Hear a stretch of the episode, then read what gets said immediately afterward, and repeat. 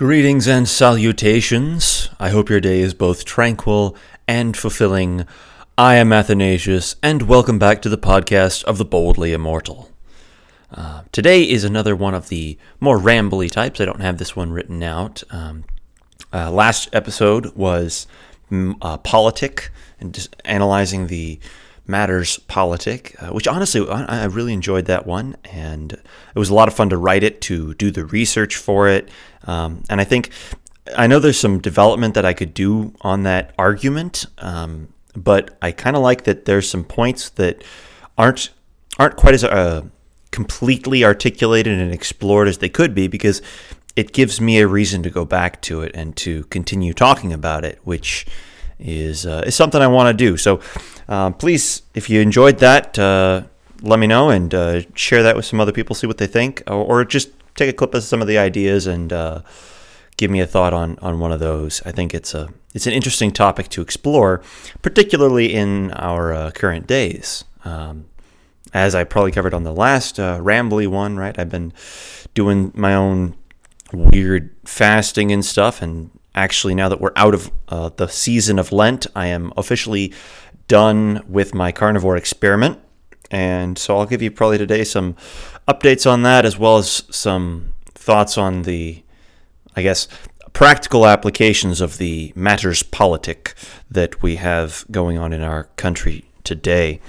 So I uh, hope y'all are doing okay. This is a bit of a tough, tough time for everybody. I'll admit. I I have finally gotten to the point where I, am realizing that it is uh, it isn't the greatest thing for everybody to be stuck inside. You know, there's a lot of people who are affected by this um, in really uh, well, real real negative ways. And while I personally have been very much enjoying it, um, at this point, we are hitting a stage of of effect where you know the number of people who've had to stay in who haven't been able to work or participate in the activities that give them rhythm that give them purpose um, that assign meaning to the day-to-day movements right the culmination of achievements. I mean, think about graduation ceremonies, right? Those are completely gone, and that's that's going to affect people, right? It affects the way that you perceive the work that went into it. Um, that's why that's why we have ceremonies to celebrate these these big events. So,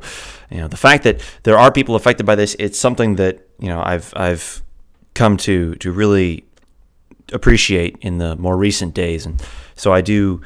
I do want to acknowledge that that is that is a real pain, and, and it isn't it isn't all sunshine and roses like it is in uh, some of the some of the things that I've been able to to do in it. So while there has been good, it's also you know the the reason I like to highlight the benefits is because generally speaking, it is a a negative time that we're all having. You know, it's not not particularly beneficial. There's a lot of people who are hurting from this. Um, particularly those who are immunocompromised or have metabolic disease, right? I'll you know just want to set that out there. It's a pre-existing condition people might not even know about. Pre-diabetics who have been eating unhealthy and they don't know it, but they're now there and you know. So just be warned if you if you eat a lot of carbs, if you don't even if you exercise, even if you're in good shape, even if your BMI is healthy, your body might not be. So I'm, not going to try and avoid that too much. Um, in terms of talking about y'all, and I'll talk about me instead in regards to my diet because it's it's something I've I've heard in the past that people are a lot more protective about like what they eat.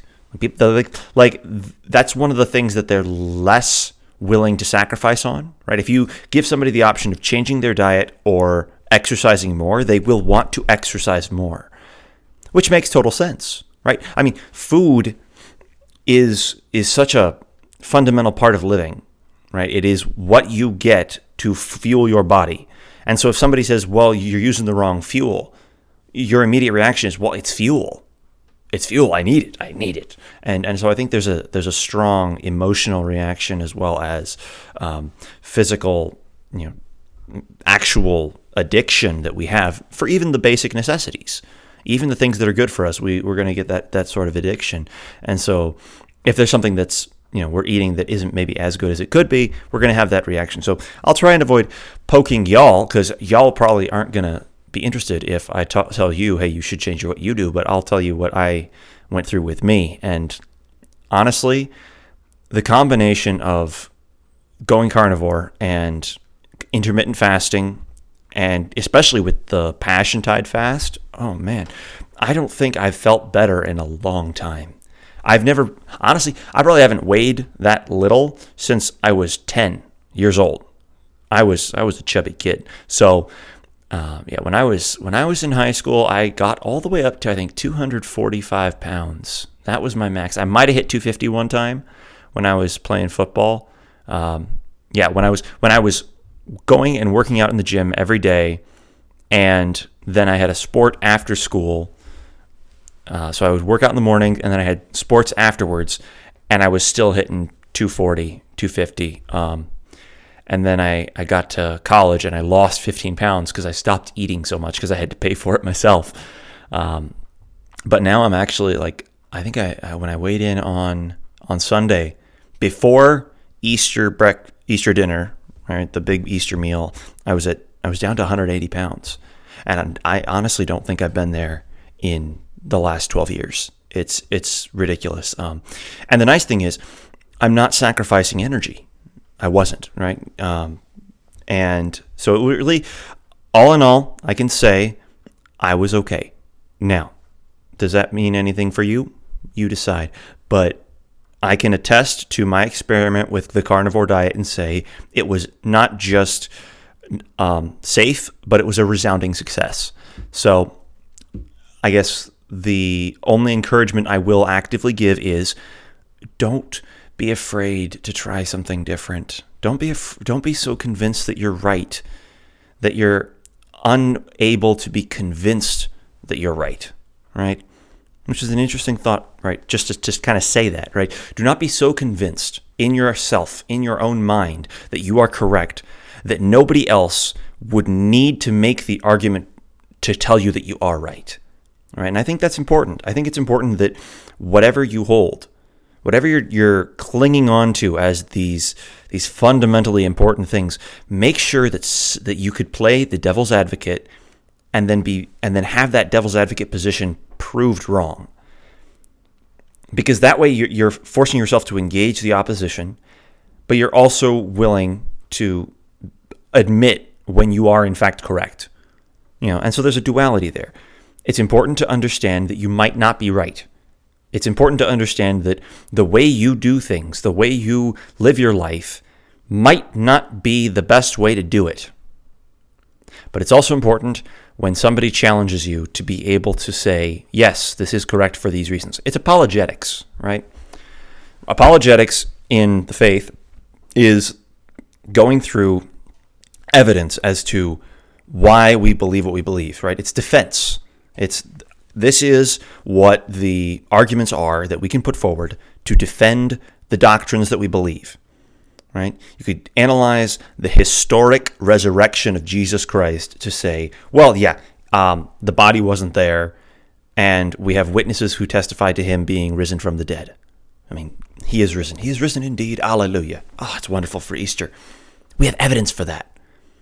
We have historical documents and eyewitness testimony. That is evidence.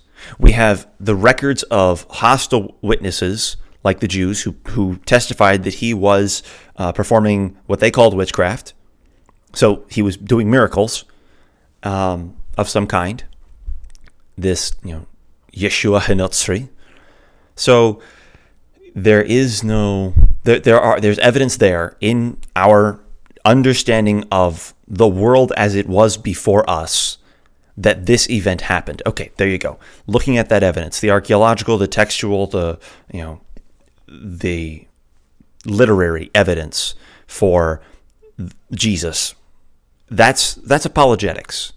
And and that's not what that's not generally speaking what you should use to, to try and convince somebody of the of of well you can't convince somebody but to to tell somebody about the gospel preach it just preach it right trust me um, I could tell my atheist friend however many facts I want but that's not going to convince him because that's not what he's looking for. That's not what stops him from believing it. What stops him from believing is a preconceived notion of the way the world is supposed to work And what is going to change his mind is not me, but it is the, the preaching of, of the gospel, the actual just preaching of it, not the not the argument, but the preaching. Um, topic for perhaps another day.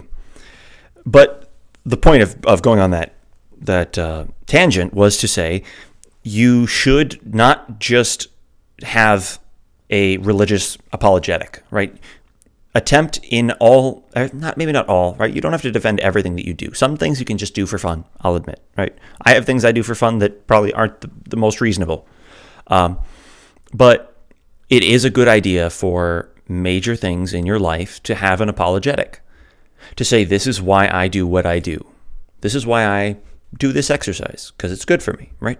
This is why I eat this food because I like it, because it's passed down through my family, because I enjoy cooking, right? Because I, you know, I, I don't eat breakfast because I never have, right? There's, there's, there's arguments, right? And then we can weigh those arguments. And the idea that when you're, if, if somebody has better arguments than you, like if I came at you and I said, look, this is unhealthy, you're eating, you know, Doritos every single meal, and you say, well, I like Doritos, right? This the actual apologetic will end very much not in your favor if you try to eat Doritos every meal. You won't have a lot of the evidence behind you. In fact, you'll know it eventually. If you're intellectually honest, you will know that that what you're doing is not right. But that doesn't mean that you have to change your mind.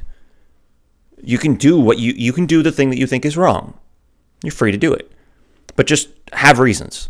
Have a reason to do what you what, you, what you're doing and um, be and then intellectual honesty to understand when your position is incorrect and to admit that you might want to hold the incorrect opinion even if the evidence is against you right? To do what the what the atheists a lot of them do right? The deistic atheists where they're like well I'll admit you've got a lot of evidence but I have an a priori thing that I'm doing and that's me. Okay sure fine. And don't hear me saying that because you eat carbs that you're like an atheist. No, don't. Please don't. Um, but do hear me saying, this is the attitude that I expect my, to hold myself to. And so, you know, if you're going to bring something out at me, just be ready to, to attack. Be ready to handle the defense that I, I put up. Because that's that is important. It is important to be able to defend your positions. It is important to be able to justify what you're doing, especially if you have the time to think about it. And that's why you should take the time to think about it. Because if you can take the time to think about it, then you can do what you've what you've thought through. And then because you've thought through these things and you've actually come to a reasonable conclusion as to, hey, this is what I should be doing, and I'm going to make an effort at doing this. Um, then you can then you can actually judge yourself. Then you can actually look at what you're doing with a with a lens of optimization, with a lens of seeking to do what is right uh, which I think we all ought to be working for anyway. Um, if we want to, to do good for our neighbors, how can we look at our own bodies and say they are not worth doing the best we can with? Um, ought we not do the best we can with our bodies so that we are best equipped to help our neighbors? Right? And and the best best in this case does not mean I am in ultimate physical condition as determined by the society around me. It is able to serve your neighbor as long as possible, uh, to keep your body healthy so that you can be there for your family and maybe see great grandchildren, great great grandchildren. You know, I recently listened to a podcast by a, a nice, fantastic fella from between a, a doctor in Tennessee and a an engineer in Ireland, right? Who this engineer, this particular engineer works on um, low fat biology and basically just analyzing how the human body works. And the doctor was talking to him about his personal experience with this and how he's been working with his clients. But one of the things that the doctor was saying was his goal is to be able to basically play outside with his great grandchildren, right? To act, to engage with them actively. And I thought that's a great goal. Now, I don't know if it's going to be achievable uh, just because of the, the nature of the human body to degrade, but that is a laudable goal. And, and if you think about the, the heritage that that would pass down to those great grandchildren, physical health would, in that regard, be something to value. Um, and so, so I think uh, that's what I'm kind of thinking about with regards to my particular diet. Is well, I felt really good and so far have not had any major side effects. I mean, I've had some side effects in bringing some a couple of foods back in that I'm like, ooh, I didn't expect that to have the reaction it did. I should I should think about that. Um, but on the whole, it's the question of is this sustainable, and if I sustain it, what is the long term outcome? And you know, it's just I've got the time, I've got the energy, and I have the the open minded, uh, carefree willingness to do whatever to give it a shot. So, if you're curious about it, reach out, and um, if you're not curious about it, well, I'm terribly sorry, but that's something I'm passionate about. So, uh, thanks for listening. I, I appreciate it. To move on to the other topic, though, right? Politic, politics. Um, yeah, it's it's the big. It is a bit of a, a conundrum. How how do you talk about this without talking about it, right? How do you actually bring up a policy position that is being put forward without having people make presuppositions about the way you think and why you think that? And it's the nature of hyperpartisan politics to be confrontational and that is beneficial for the marketability of a policy, right? I mean, if you if what you say is controversial but easily digestible, then it is likely to be uh, resonant with a larger percentage of your population because it gives you the ability to simplify the argument beyond what it actual actually is. Right? If you can simplify a complicated issue to a soundbite, if you can simplify it to a good guys, bad guys, then suddenly your ability to to build people, to bring people into your tribe increases because you've you've created an inflection point, right? You've created a binary decision point. And that way, you know, I mean, and some some cases, some some things are binary, right? Um, abortion is a binary thing, and you either are allowing murder or you're not. Okay, sure. Some things aren't, right? Immigration is a complicated issue. I've talked about it a little bit in the past. Um, you know, should I care more for the poor unemployed people in my neighborhood or the poor unemployed uh, person around the world? Should I care more about the in highly intelligent German engineer who wants to come to America or my local Hispanic neighbors who are second generation immigrants, right? Well, I think one of those is, is probably going to be more important for my civic duty. And it's going to be the one who's actually a, my neighbor, right? Who's closer. So, um, but immigration is complicated, right? Why? Because the economy is complicated, because people are complicated. Um, and you can't just shut it off, right? That, that's not that's not a practical decision. You could you could, right? It's possible. It's just you you are you are dealing with a such a largely interconnected web of things because you're dealing with not just things but people. That to make a drastic policy decision like that is extreme. Entertaining the idea of a complete shutdown is not irrational, though, right? I once pitched this idea on immigration, right? And I want to preface this by saying it's a pitched idea for the sake of intellectual discussion, right? And we'll we'll use a different border. Suppose we wanted to shut off our border with Canada, right? Because they're a bunch of filthy communists, and we want to just say, no, I'm sorry. Um, and I, I have actually looked at my listening statistics. Of all the foreign countries that I have listeners in, I have none in Canada. I actually got a download from Australia. I've gotten a couple from New Zealand. Um, whoever you are, thank you so much. I'm glad you found this podcast, um, and I hope hope what we're providing is is valuable to you. Uh, but and Spain, I don't don't want to not shout out Spain. Spain, I think I hit Ireland. Um, so thank you all so much for for finding this. I don't know how you did, but thanks a lot. Um, but the um, supposing right, we, we wanted to shut off our border from the communists because they finally realized that it's unsustainable and Alberta has seceded or whatever. Is it impossible to create a border like the, the demilitarized zone in North Korea? right, between North and South Korea. Well, no, it's not impossible. In fact, the fact that we made the demilitarized zone means it is possible. Is it moral? Well, that is a much more complicated question, but it's irrelevant to a certain extent uh, because the actual question is: is it is it practical policy? Is it political? Right? Is it a an intelligent decision to make given the goals of what we're trying to accomplish?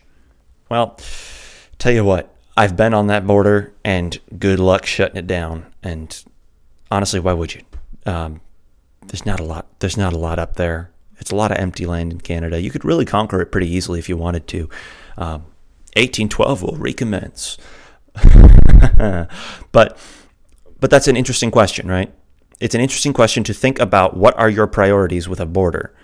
To say, is it is it practical? Is it is it permissible to create an absolute border here with guns, right? Where anybody who gets close automatically, we got drones flying over there, right?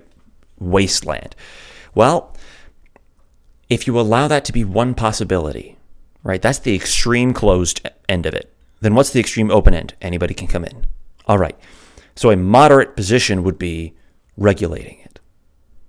Right? Now, now we have a fundamentally different context than if we say the extreme side of one end is limited immigration and the other extreme side of the other is open borders. Right? And this is something I think referred to as the Overton window. It is what is the acceptable realm of dialogue, right? What is within the acceptable range of positions? And this is something that changes, and you can change it by getting more people with vo- their voices to entertain a certain a certain idea. For example, socialized um, healthcare in America in the 1970s probably would not have gone over very well. You know, 60s and 70s, you're talking the Cold War. People are really not going to support your socialist prop- propositions because of, well, communism. Nowadays, the Overton window has shifted, right? The, the expectations of what is acceptable political dialogue has changed. Okay. So, with that in mind, with that all in mind, I'm going to talk about quarantine law and my attitude towards it um, a little bit. A little bit, just briefly. Uh, one of the biggest casualties of the quarantine has been church. And it is uh, just such an absolute travesty that we were not able to be in a good position for Easter Sunday. And I know a lot of people who did not have the opportunity to go to church services on Easter and um, did not have an opportunity to participate in the Lord's Supper, and and that's very it's very sad. And I am not one of those people, and I am very grateful. And it's honestly something I'm going to cherish for the rest of my life is that I got to go to uh, Easter this this year. It was a very uh, close group, right? And not not many of us because we're trying. My pastor is trying to ensure that we are safe in our participation and communion, but I still got to participate. And going forward, right? One of the big questions at this point in time is how do we open things up? How do we return to normal, right? And we will have to, right? This is not this is not the way the world is going to work because it, it can't be for something that has such a limited effect fundamentally, right? The greater effect at this point is is pushing on the economic ones, um, but the uh, the question then becomes how do we get back to it and what do we do and and this is where I think I you know I'm very proud of people like in um, in Michigan, for example, who this week ha- took their protest to the the state capitol. Part of that is because Michigan has some really dumb rules. Um, if you are on a rowboat, you can go out onto the water, but if you have if it, if it's a gas boat, you can't. So if you're using gasoline, which is right now really cheap and actually technically we have too much supply because of Saudi Arabia's oil pricing war with Russia because Russia is supporting Iran. And so we have this massive geopolitical issue in the Middle East that we've been a part of for far too long. And now we can finally get out of it. But anyway, they're bickering. And so we're over here in America. We've got our own oil. And it's really dirt cheap right now because of this Saudi, Saudi Arabian oil war that's going on, pricing war. But if you use gas, you can't go out onto the water. You can row out there if you're using your own two arms, but no gas. Brilliant. Absolutely brilliant, right? Why didn't somebody else think of that? Maybe because it's dumb. Um, and and at this point, my thought is just we could use a little bit of civil disobedience, right? And that's honestly what it seems like they did. We had a lot of people, a good number of people up in Michigan, up in Lansing, who got in their cars and they drove up there and they blocked up the streets with a protest. And you know what? Kudos, right? Um, the cost of that is entirely borne by the citizens, and the uh, it is a, it is a good way of getting your voice out there to to tell the government, right? To to address the government for a redress of grievances, right? And that is one of the rights that we are guaranteed, right? There were some people there with their guns, right? Because you're allowed to do that. So I'm very I'm very proud of that as well, right? Open carry. The fact that we can we in America, right? And this is something I don't think we appreciate enough. We in America have the freedom to walk onto our state capitols with guns as private citizens, right? Now maybe not if you're in California, right? But I know if you're in Texas, you, I'm pretty sure in Texas you can. I know in Michigan you can. Right? In Virginia, they had a whole they had a whole rally, a Second Amendment rally, where they're marching down the streets. You had you had effectively a civilian army with probably more firepower than 70% of the, the nations of the, on the earth. Just one state, just people who showed up one day with their guns, and their rocket launchers and their pistols and rifles and march down the street. And that is there to ensure that we have the right to do what we want, right? And and that's not do the right thing, it's do what we want to a certain extent.